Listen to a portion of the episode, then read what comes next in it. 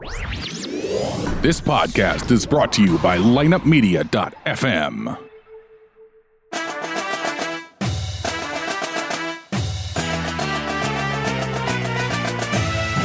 You're listening to Valley Football First and Goal, the official podcast of the Missouri Valley Football Conference on the lineupmedia.fm network. Now, your host, Kelly Burke.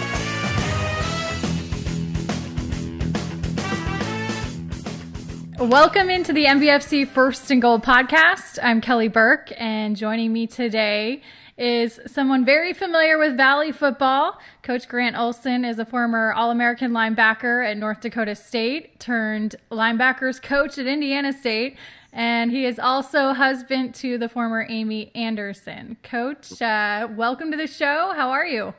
I am doing well. Thank you for having me. It has been over a year now since you've joined Coach Mallory and his staff in Terre Haute. How have the last 15 months, you know, fundamentally changed you? Oh, I think that's a great question. One, I've learned a lot. Um, you know, we, we came together as a staff. We're kind of a hodgepodge of different guys from different areas. You know, we didn't come as one entire staff, like, like sometimes happens when a uh, when a head coach takes over a new program. So that wasn't us. So it took us as a staff uh, just a little bit of time to just learn a little bit about each other and how we were going to operate. It was Coach Mallory's first time being a head coach, so it, it uh, that was something that was really interesting. I've learned a lot, awful lot from every coach on staff, just about good ways of doing things and different ideas. So that's been really cool to see, and I think that we as a staff have all improved and made each other better coaches by coming together. So that's one of the first things that just as a, as an individual coach, what uh, what has been a great benefit to, um, uh, to me. But then we've also now just come together as a team. We're now on the same page. Going into our second year, you know, I can just speak to the linebackers and the defense that I watch so much. Is our guys know what they're doing. They're so much more comfortable and confident in our schemes, in our practice routines, and everything we do. It's night and day from last spring to this spring, from last summer to this summer. So I'm already really excited. We're going to be a much improved football team this fall. In the last 15 months, how have you seen the culture change at Indiana State? Well, I think the first thing is that every time that you go through a culture change or a coaching change is buy in.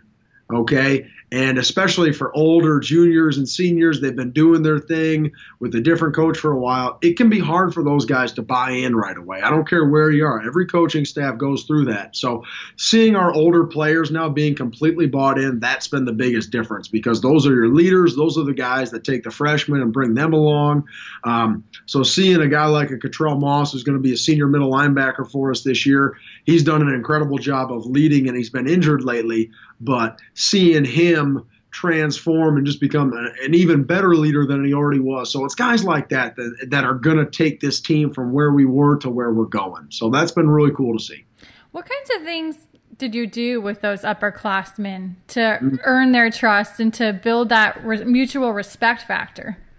Well, I think the first thing is uh, you know, talking to the guys and just all getting on the same page and saying, hey, everybody here wants to win. Let's first agree on that. The second thing I think we all agree on is that uh, we're here for Indiana State. Okay. And if I'm willing to work hard and you're willing to work hard, and then from there we treat each other with respect, we'll probably have a pretty good relationship. And that goes for everybody in our program. That's just a, a, a rule that we all abide by. Everybody treats everybody with respect. So, so from there, anybody that's willing to work hard automatically gains trust and confidence in everybody else around them. So as a coach, that's my job. You know, I know those guys need to see me working hard at practice and working hard, watching film and doing those things. And the same goes vice versa. So I think all of us coaches just coming in working hard, giving great effort, and then um, and then just spending time with guys has allowed them to trust us, to get to know us on a more personal relationship, and from there, that's helped the players buy in. So I think that would be the most important thing that we've done. I was reading about how you've made a number with with the strength and conditioning staff changes nutritionally.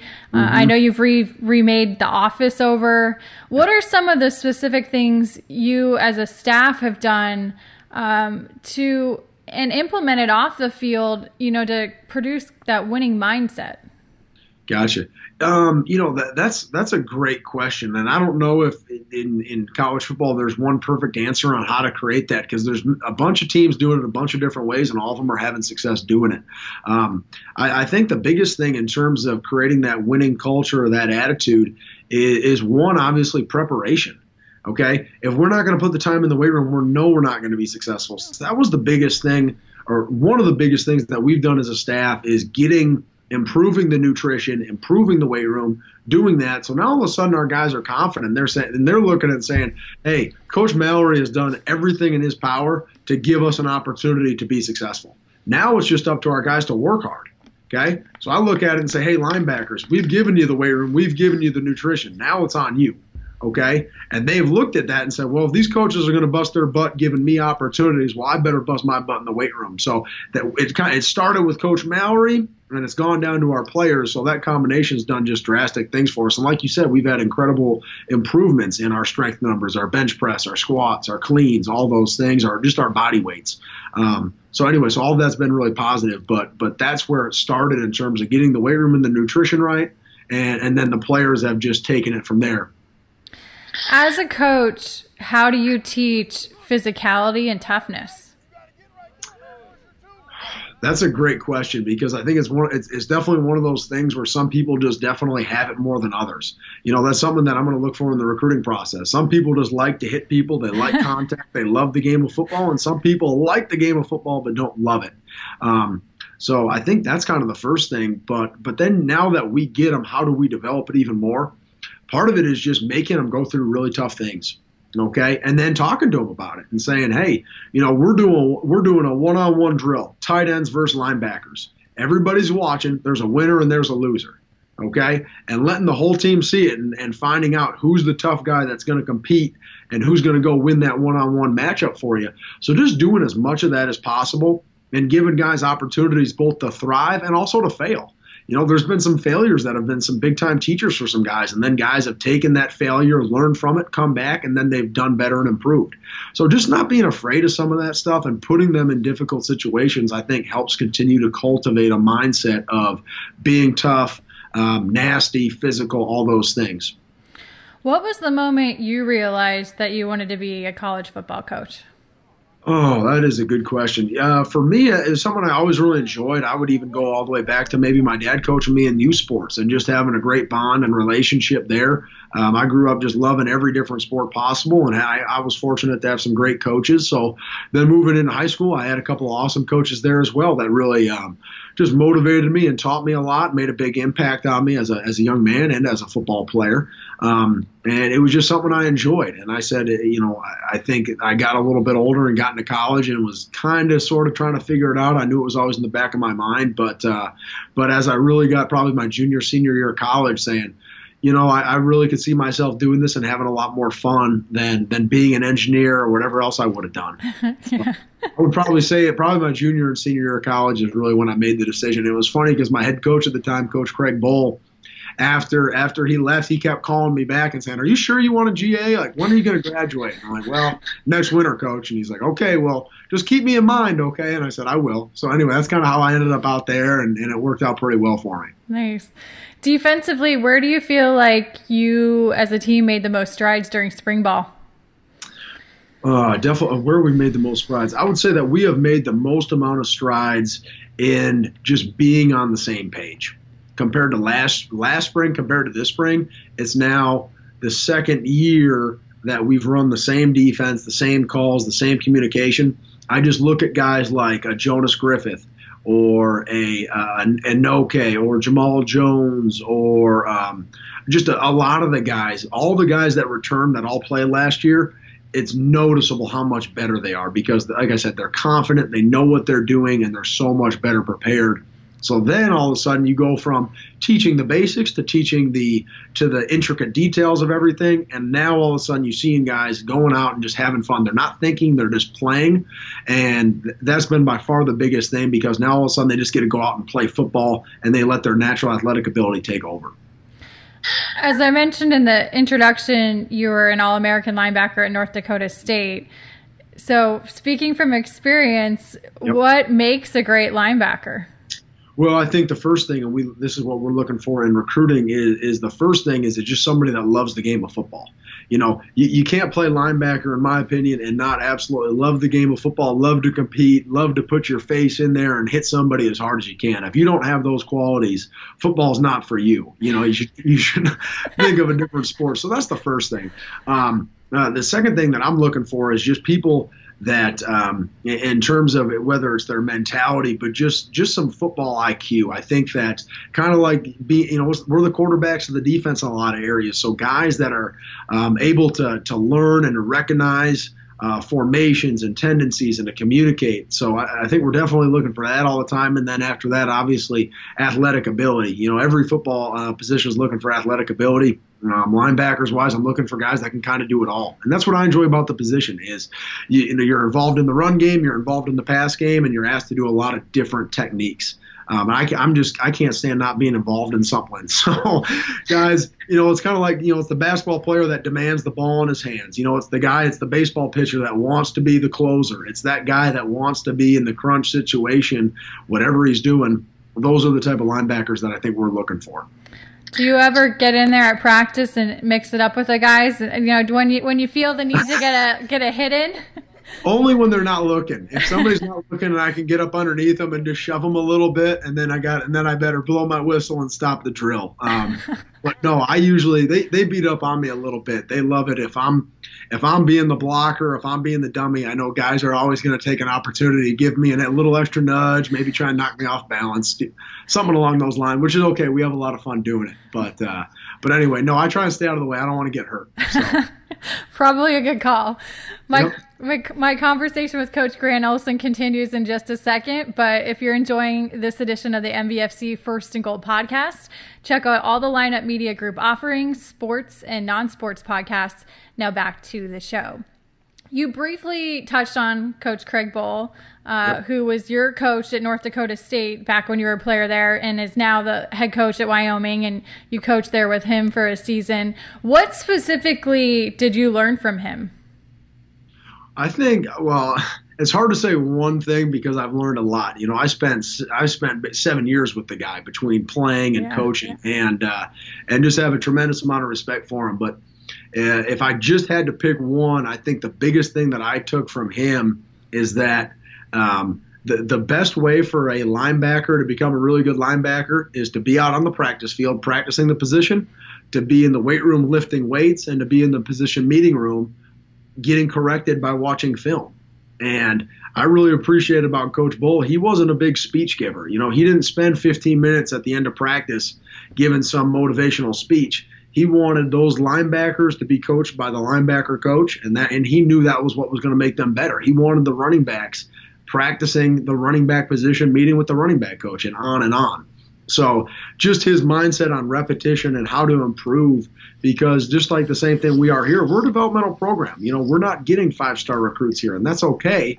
But it's our job as coaches to take maybe those two, three star recruits and develop them into five star recruits. And just seeing how he did that in his mentality, I think was the biggest thing that I took from him. You were a part of three national championship teams uh, in at your time in Fargo. Looking back now, how have those experiences and successes of those teams how do they continue to impact you? Oh that, that is a great question. Um, you know it's, it's funny looking back on those teams i think one of the biggest things that i've noticed is all those guys that played whether some of them are still in the nfl some of them are coaching and some of them have their own private businesses now. I can tell you to a t who's successful and who wasn't Okay, and it was the guys that did everything right, that gave the football team everything that they had, that sacrificed for their teammates, that were very coachable. Every single guy I played with that was like that has turned into a success. Hmm. Some of them are engineers, some of them are accountants, some of them are doing who knows what. But every one of them has turned out to be successful because of what they did as a football player. And that's one of the things that I look back at now, and I'm really thankful because I've got a phenomenal group of friends and people that I know I can trust and count on. And I look at now as a coach, and I can guarantee you, Cottrell Moss is going to be ridiculously successful in life no matter what he chooses to do because of how he goes about his business. He works his butt off, he's coachable, and he cares about other people. And those three things I know are going to translate to any job. I, have told them several times I will go to any job interview you want and I will get you a job because of what you've done for this football program. And I really appreciate it. So, um, so anyway, so that's probably the biggest thing, and that I've tried to relate to these guys because every every linebacker that I've got, everybody on this football team will eventually be done playing the game of football, and we as coaches all want them to, to be very successful. And it, it's no like you know we we could we could pinpoint we could close our eyes and easily tell you who's going to be successful later on in life based on how they are as football players for us now. Um, so anyway, I'm really thankful we've got an awful a lot of guys like that on our football team at the moment, and they've been great leaders for us. That's interesting. That's uh, I mean, it, it, you're right. It's a great predictor of, of future mm-hmm. success. Oh, it's it, it is it's funny. It's been from from what I've seen going from when I played till now. It's been it's been about hundred percent. If it's not hundred percent, it's ninety five. It's awfully close.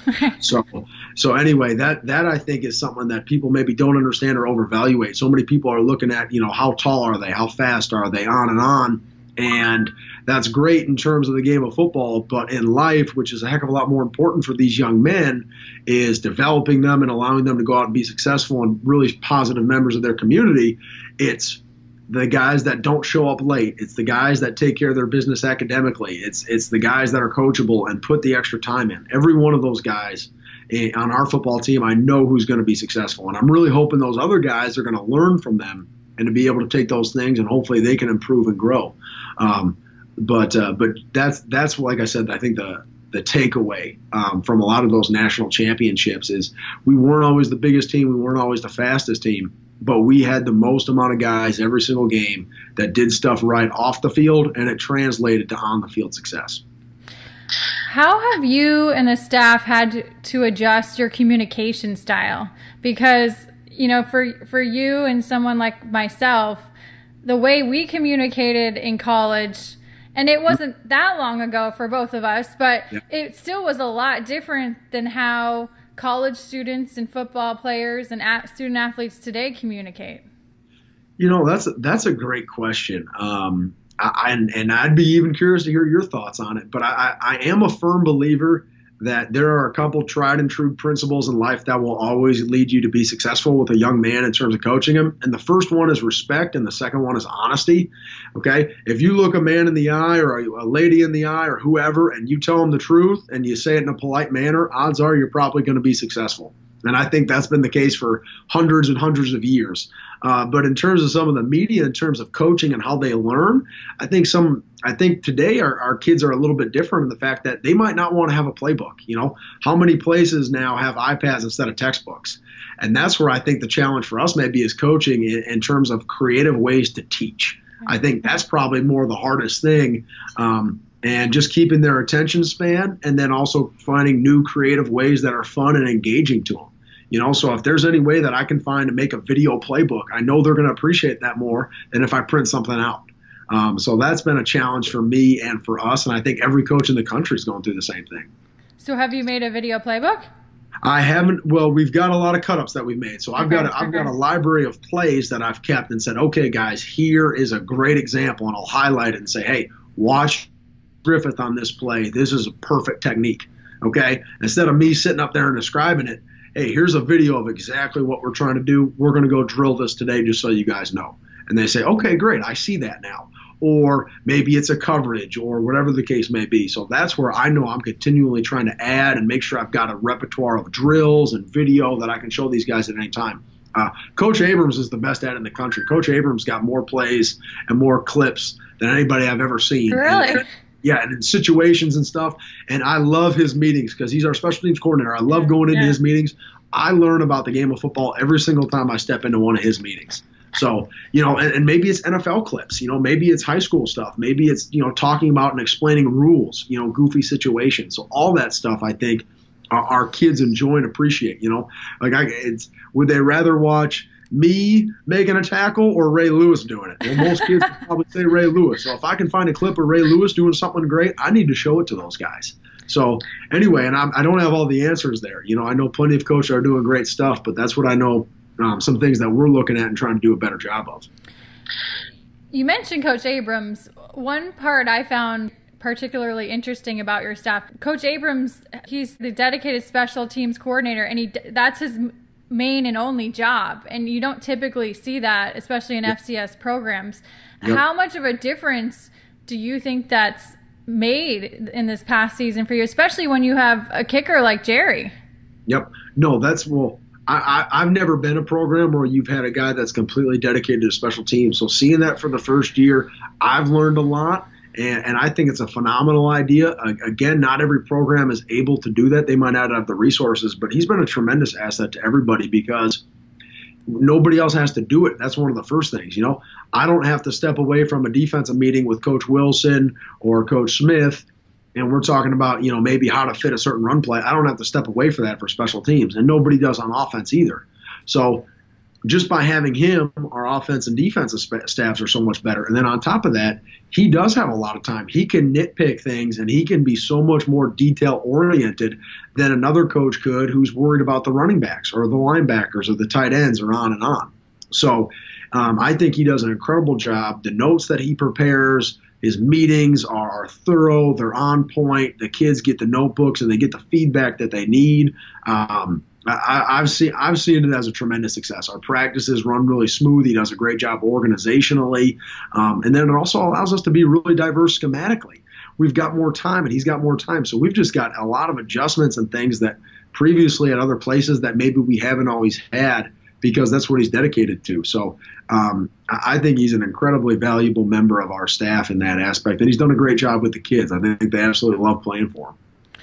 You won a lot of games when you were a player at North Dakota State. And yep. in terms of not winning a game for the season, how did that test you guys as a staff? Because you obviously and the staff knows and you saw every day the improvements going on behind the scenes, but it wasn't necessarily translating into the win column, you know, to outsiders. Gotcha. No, that's a that's a great question. I think uh, so one of the biggest things that I learned is how Coach Mallory led the staff and the team. And the first thing that I know he did was he's been a part of different staffs where all of a sudden, when the team's not doing well, it's very easy as a football team to become divided. All of a sudden, the offense blames the defense, or the defense blames the offense, and everybody blames special teams, and on and on. And when you're losing and you're not having success, it's easy for that to happen. I don't care what you're doing, you know, it, happens with guys on the staff, it happens with guys on the team, and and he set a standard of guys, we're not doing that. We're offense, you guys aren't going to blame the defense. Defense, you're not going to blame special teams, on and on. Everybody's going to take responsibility for their action and do the best they can to improve it. And starting from the head coach and then working our way down from the coaching staff to the players, I think that allowed us to, to stay together. And that was critical for us because we very easily could have said, hey, we're 0 5. Well, too bad. Like we're not going to work hard anymore because our season's over. And that's not what we did. I know we were 0 10, and we came out in practice like we were 10 and 0, and we worked our butt off. Okay, and I appreciate that so much about Coach Mallory, the other coaches, and our players. And there's an awful lot of places in the country you wouldn't have had that. And yeah, nobody wants to be 0 10. Like I know I've, i stood up there a couple times in front of the uh, position group and said, "Hey guys, just so you guys know, I don't want to be 0 10 either." I don't think anybody in here does. Well, that's where we're at. So what are we going to do about it? So, and that and that message was echoed across the entire team. Um, so so that was a big reason I think that our kids continue to trust us and continue to work hard as they saw as a coaching staff. One, we didn't we didn't fall apart, and we continued to work our butt off for them. And and I think they appreciated that and respected that. It's definitely something that I appreciate about and respect about Coach Mallory. I had your mm-hmm. guys' game, the season finale, when you were in Cedar Falls taking on Northern Iowa. And I was yep. really taken aback in a good way just about how yep. even keeled he was when I had to interview him at halftime, you know, and you're facing a big deficit. And I think, as you said, it permeates down to the staff and to the mm-hmm. players. Absolutely. Um, yeah, shoot. I mean, he he set the tone in terms of how we're going to handle adversity, and uh, and you know, yeah, the you know the season's over and we went 0 11, but I sure know that we learned from it, and we are a much more mentally tough and resilient outfit than we were at this time last year, just because we went through some hard times. And I know I told some guys like, guys, it's really easy to show up to a place that does nothing but win conference championships or whatever, you know, at any level in any sport. It's easy to do that it, it takes a special person to go 0 11 and just to keep coming back for more and to develop that mental toughness. And when we went, start winning a lot of games next year, it's going to mean so much more to us because of what we went through last season than anybody else in the country. I can honestly tell you that, and I'm really excited for it. What's been the biggest aha moment that you've had from being a college football player to now a college football coach? Probably, I, I, w- I would say that one of my biggest aha moments would be now understanding where some of my coaches' frustrations used to take place. I think that's something that it's like all this, you know, because you're you're as a player and you're maybe in your position rooms and it's like, man, you know, man, why is coach just so wound up about this drill or why is he so detailed about this thing? Like it, it doesn't matter. It's not that big of a deal. Or and then also now as a coach and you see you see things from a bigger picture and it's like, okay, now I understand why coach was so obsessed about these tiny little details or why this terminology mattered so much or on and on. So I think just gaining an appreciation for how hard it is to teach somebody else the game of football and why you need to be so detailed and so uh, obsessed about little things is probably gained. I've gained an appreciation for my former coaches. I'll just leave it. so, what are your some of your pet peeves now as a coach? Oh shoot, my I would say my pet my my two pet peeves would be one, um, just a lack of football IQ. Just an utter lack of football IQ is a giant pet peeve of mine because if you can understand a situation or understand tendencies, you can be such a dramatic, you can be such a better player, and it doesn't take any talent. It just takes a little brain power and concentration. You know, if you notice you should notice the difference between a fullback who's right behind the quarterback and a fullback who's offset because offenses run different plays in that situ- those situations, uh, or they're going to run a different play on third and two than they are on third and eight. We need to recognize that stuff, and it's just being observant. So when a young man misses a play by not recognizing uh, a subtle difference in the way the offense is lined up or something along those lines that just drives me bonkers because I'm sitting here saying, man, you could have had a sack. You could have had an interception. You could have done something incredible if you would have just looked around and paid attention. So that's my that's one of my my pet peeves is when guys don't do that. And then my other one is when guys just practice lazy. I can't stand lazy practice. If they're not going to take the right step in practice, there's no chance they're going to do it in a game. Your technique always gets worse from practice to game. And if guys aren't going to practice hard and be or, detail oriented there, they've got no chance of being successful in a game. So when when I've got to call guys back and say, "Nope, we've got to do this drill over because so and so didn't do it right," it's like, man, why are, we, should be moving on and getting better at other things. We're wasting time here because you guys won't stay focused on things, and we don't have that very much. You know, it's usually something that younger guys uh, typically do a little bit more than older players. But um, yeah, those are my two pet peeves. And like I said, I learned, and it's something I probably should call my old position coaches and apologize. and I'm sure they'd appreciate that. But uh, those two things can just drive me up the wall some days. Yeah, I'm, I'm sure they would appreciate a phone call. It's funny how things come full circle, right? Yes, yes they do. It's, I'm sure it's just like you know, I'm you know freshly married and I don't have kids yet, but I know a lot of people that have young kids, and I know their parents tell them it's like you're raising yourself.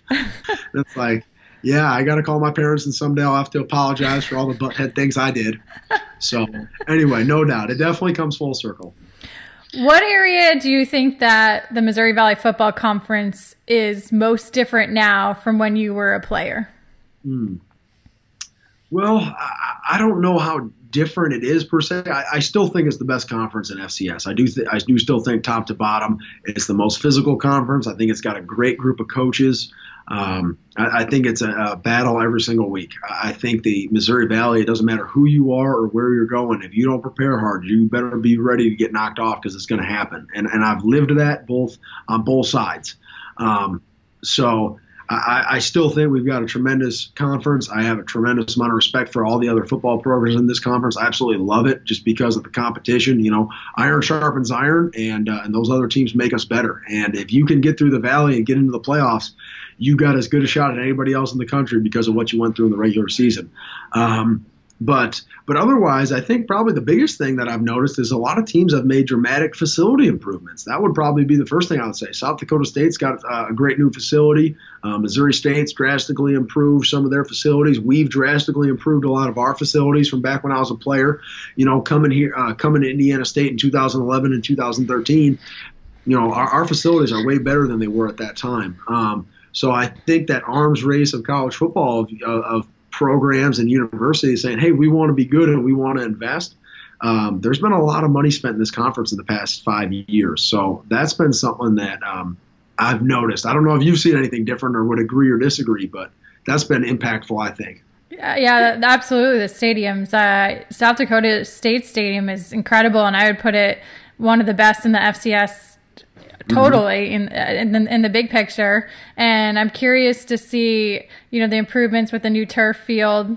Uh, and then the new lights, yep. obviously, you got about a year ago. And, and how are you yep. liking all that so far? So far, it's been absolutely great. The new turf has been awesome. It looks really sharp. That's one of the first things. So, so that's been a tremendous improvement. You know, our president, um, Dr. Curtis, I mean, she came into an all staff meeting and she said, I have a vision for this place. You know, she wants to invest in athletics. She goes, Hey, we own all this land. I want a brand new football stadium. We want a brand new basketball practice facility. We want a brand new training room, weight room, indoor, all this stuff. I mean, she's got a grand vision and it's going to cost a lot of money. And I know she sat in front of all of us coaches and said, I want to go out and get it. Who's with me? I'm like, I am. I'm a, let's go do it. Let's let's go get after this thing. Let's let's make Indiana State incredible and let's go win some football games. So I'm really excited. You know, there's a there's a problem. I'm sure there's a two year vision, a five year vision, a ten year vision. Um, hopefully, we can make that stuff happen. It'll be really exciting uh, to see where Indiana State goes in the next five, ten years. Yeah, I'm excited to see Memorial Stadium this fall, uh, especially where we have your opener, your Valley opener, the Thursday night under the lights game should be a lot of fun. Uh, and I was always telling you uh, before we started this off off camera, I was just in Terre Haute for the outdoor track championships, and really? I was commenting to everyone there just how nice that Gibson track and field complex is because I ran track at Arizona State in college, and it's a nicer facility by far than we had at Arizona State when I was in college. Mm-hmm. Oh, it's, it's, absolutely gorgeous, and there they've got that little indoor, the uh, indoor over there that track and baseball use, and we use this winter. Um, no, I agree. It's it's incredible, and that's where I know because Dr. Curtis, that's what she came in and said. She's like, "Hey, we've got this great track. Well, great. Now we need a great stadium, and now we need a great this, and and and our basketball arena is getting updated. And I don't quite know where the money's coming from, but I know we're going to go out and fundraise, and we're going to go do some things and raise it, and uh, and yeah, it's going to be awesome. So I'm, I'm with you. It's going to be really exciting. Your wife Amy is in the LPGA. What is yep. it like being married to a professional golfer? That is a great question. One, everybody asks about it, and I don't mind at all because I love talking about her. First off, she's just incredible. Okay, she's the most wonderful woman I've ever met in my life, and I'm incredibly lucky to be married to her.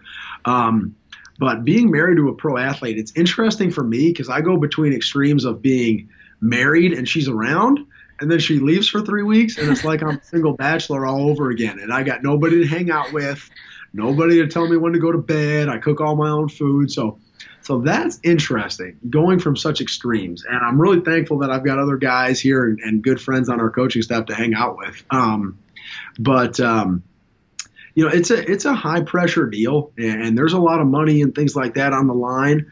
And I, I, think the biggest thing that I know that her and I both appreciate about each other is just two people supporting each other no matter how things go. She could have a great round or she could have a terrible round. And I know I can just look at her and say, hey, I still love you. Don't worry about it. And we can go 0 11 and she'll look at me and say, hey, don't worry about it. I still love you.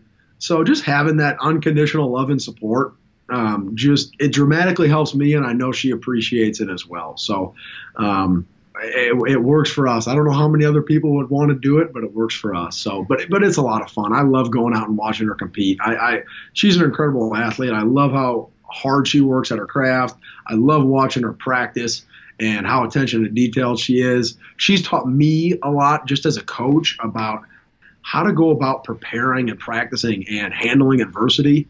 Um, so I, yeah, I think she and all those girls are absolutely incredible. I think the LPGA is a diamond in the rough, so to speak, of they don't have maybe quite the national airtime and TV time, but they are incredible athletes and they need to be on TV more because a lot of people don't realize how incredible these women are. They are great players. Yeah, they're very talented. Amy was a prolific golfer in college at North Dakota State and set all kinds of records. But I had heard you yep. guys didn't start dating until after you left North Dakota State. So I mean, how aware of her were you when you were an, an athlete at school there, and and then how did you end up getting together?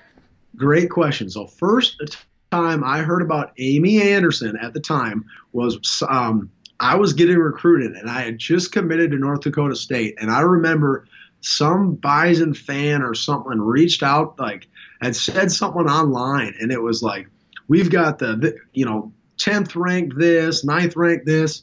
Number two ranked women's golfer in the country. And I'm like, that's kind of cool.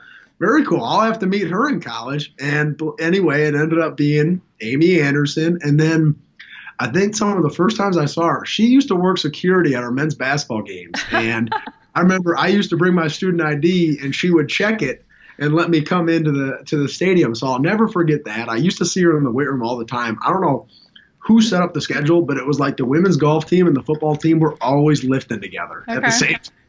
So anyway, so I would see her a lot, and she just had an incredible reputation. Like one, she was she was in the paper all the time. She was in magazines. You know, she had so much success. She she led the U.S. Open after the first day when she was in college. So her name was always in the paper. So I heard a lot about her. But I know what had impressed me was she just had an incredible reputation on on campus for who she was as a person. Um, and and I, as I got a little older, it was funny. I was actually dating somebody else, and and thank goodness it didn't work out. And all of a sudden, I'm in Wyoming, and I'm a GA, and I'm single, and uh, and I forget what it was, but she had just kind of reached out to me um, about something, and we got talking from there. And uh, and then yeah, we basically emailed back and forth, kind of as pen pals, for about four months. And I didn't really know where this was going to go. Um, and I don't think she did either. So we were trying to kind of figure out if it was going to work beforehand. And then uh, I happened to be in Fargo one day. And we actually went golfing for our first date and met, and we got a chance to talk. And then it was like, okay, let's do this. And then the next time we we saw each other was I flew out to Portland to go watch one of her tournaments, and uh, and anyway, so then after that, we'd see each other very rarely. And I went home and I met her parents when she wasn't there, and she flew into Minneapolis to meet to meet my parents when I wasn't there. And anyway, kind of crazy how it all ended up working out, but but uh, couldn't be more thankful. So we definitely got a unique story. Absolutely. How do you balance? You know, you you mentioned the travel schedules.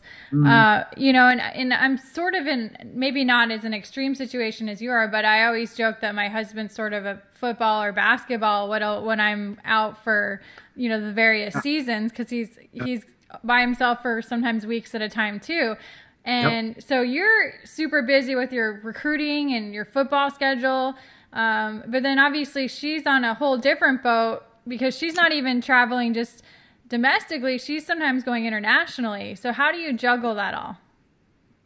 Well, no, that's a great question. And we sit down months and months in advance and we grab her schedule and we grab my schedule and just start comparing them and just say, okay, when can we see each other? Um, like I, I appreciate her so much. She had a week off and she knew I had to go recruiting, so she hopped in the vehicle and she literally sat inside a car all day as I drove around to different schools and she answered emails and read books.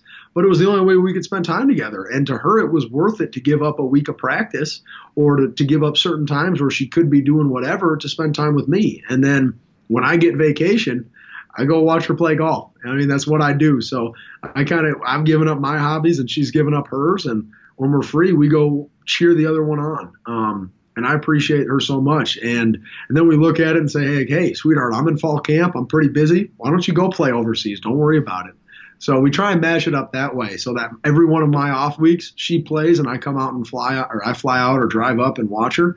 And then um, uh, when when we get when we're in season and I'm here, she takes as many weeks off as possible, so she can come back and be as many games as possible. So anyway, it's a lot of coordination. I'll just yeah. say that. I'm sure you go through the exact same yeah, thing. Yeah, no, absolutely. And but you're right. I mean, uh, that, the distance and the absence makes the the heart grow fonder, in my opinion. Yes, absolutely. Well, and it, and it makes your time more valuable, or, or you appreciate it yeah. so much I mean, when we spend time together, we're like two hermits. I mean, you can't separate us when she's in town and I'm in town. I, I run home from work. I probably drive a little too fast. you know, I, like I said, I'm sure you can speak to that as well. So, no doubt. You played golf together on your first date. Do you Yep. still ever play golf together? yeah, I actually just played golf yesterday. I shot terrible. I couldn't, I can't chip or putt to save my life at the moment, and I'm fighting, fighting a slice. But uh, I tell everybody I've got the best equipment to worst golf scores ratio out there. So, um, but uh, but no, but she's actually given me some good tips. And now that I instead of being stubborn and trying it my way, when I've actually taken them and applied them, they have worked. Believe it or not, you know who, who would ever guess that? Um, but uh, but no, I, I I enjoy going out and playing with her and uh, just having fun. And and I appreciate she doesn't get embarrassed that I'm not any good, so it works out well. I'm sure it's rare that this happens, but do you ever caddy for her? I caddied for her once, and I did such a terrible job that I fired myself. I, I don't know if I'll ever do it again. I uh, so we got married, drove down to Chicago. I worked uh, a camp that all of us coaches were at, and then the Monday after, I qual- I caddied for her U.S. Open qualifying event, and I the bag fell over a couple times when I wasn't paying attention. I pulled out my cell phone, and you can't do that apparently. That's illegal. So I did like four or five things that, like, thank goodness no one was there to get me in trouble for. So then after that, I just said, I, you know, I quit. I'm done. I'm just gonna sit here and cheer cheer you on. And she was that. So anyway, I've got a horror story, and I'm never doing it again. So. So last question about Amy. You guys always have the, the football golf outing every year. Yep. How much do you recruit her to come play in that? Well, you know, unfortunately, it didn't work this year because she had a tournament. But last year, she came out and uh, and we were it, we basically did. You know, if you pay twenty bucks on a par five, she would tee off for the group, and she would do Oh. it from the ladies' tees. So a hundred yards up plus her tee shot, and all of a sudden you've got a shot at a double eagle. you know, if you if you can chip one in, you've got a shot at a double eagle on a par five. So that was pretty cool. And there were a lot of guys that came out there and were like, okay, okay, she's a lady, she's a golfer, yeah, whatever. And then they watched her hit one, and it was like, holy smokes, she's really good. You know, because all these guys came out thinking like, oh yeah, I can outdrive her. I'm a guy, I'm big and strong. It's like you don't have a prayer, buddy. it was really cool because all these all these guys, you know, big, strong football players that are really muscled up, and just watching her outdrive them by 30, 40 yards was was a humbling experience. But everybody was really cool about it. They thought it was the coolest thing they'd ever seen. So it was a lot of fun. Um, hopefully next year we can time it out better. Well, she'll be back, but. Uh, but yeah, a lot of guys appreciate it. And it was funny this year, everybody was asking, where is she? Where is she? So That's amazing. Grant, last question for you. What is a motto or a, a mindset that you live by? Oh, a motto or mindset? That would be. That's a great question. Um, well, yeah, I would. I would probably. For, me, I would say I think that uh, that Matthew chapter 22, when uh, when Jesus was talking and, and somebody asked him, you know, what's the greatest commandment? And he said, love the Lord your God with all your heart, soul, mind.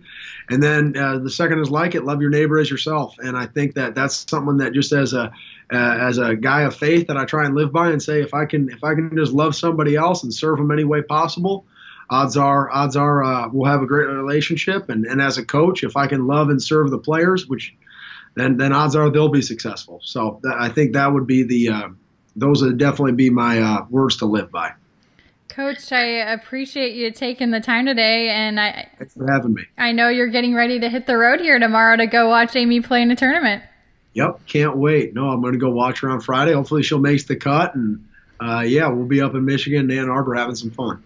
Looking forward to seeing you guys this fall uh, in the, the Valley opener. So Absolutely. Thanks, Kelly. We're excited you're going to be there uh, announcing the game for us. That'll be good.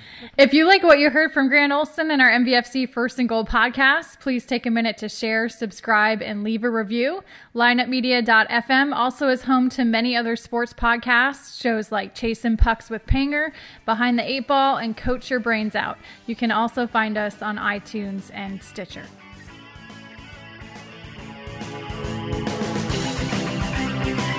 Tune in next week for another episode of Valley Football First and Goal with Kelly Burke, the official podcast of the Missouri Valley Football Conference, only on the lineupmedia.fm network. Be sure to subscribe on iTunes, Google Play, Stitcher, and anywhere you get your podcasts.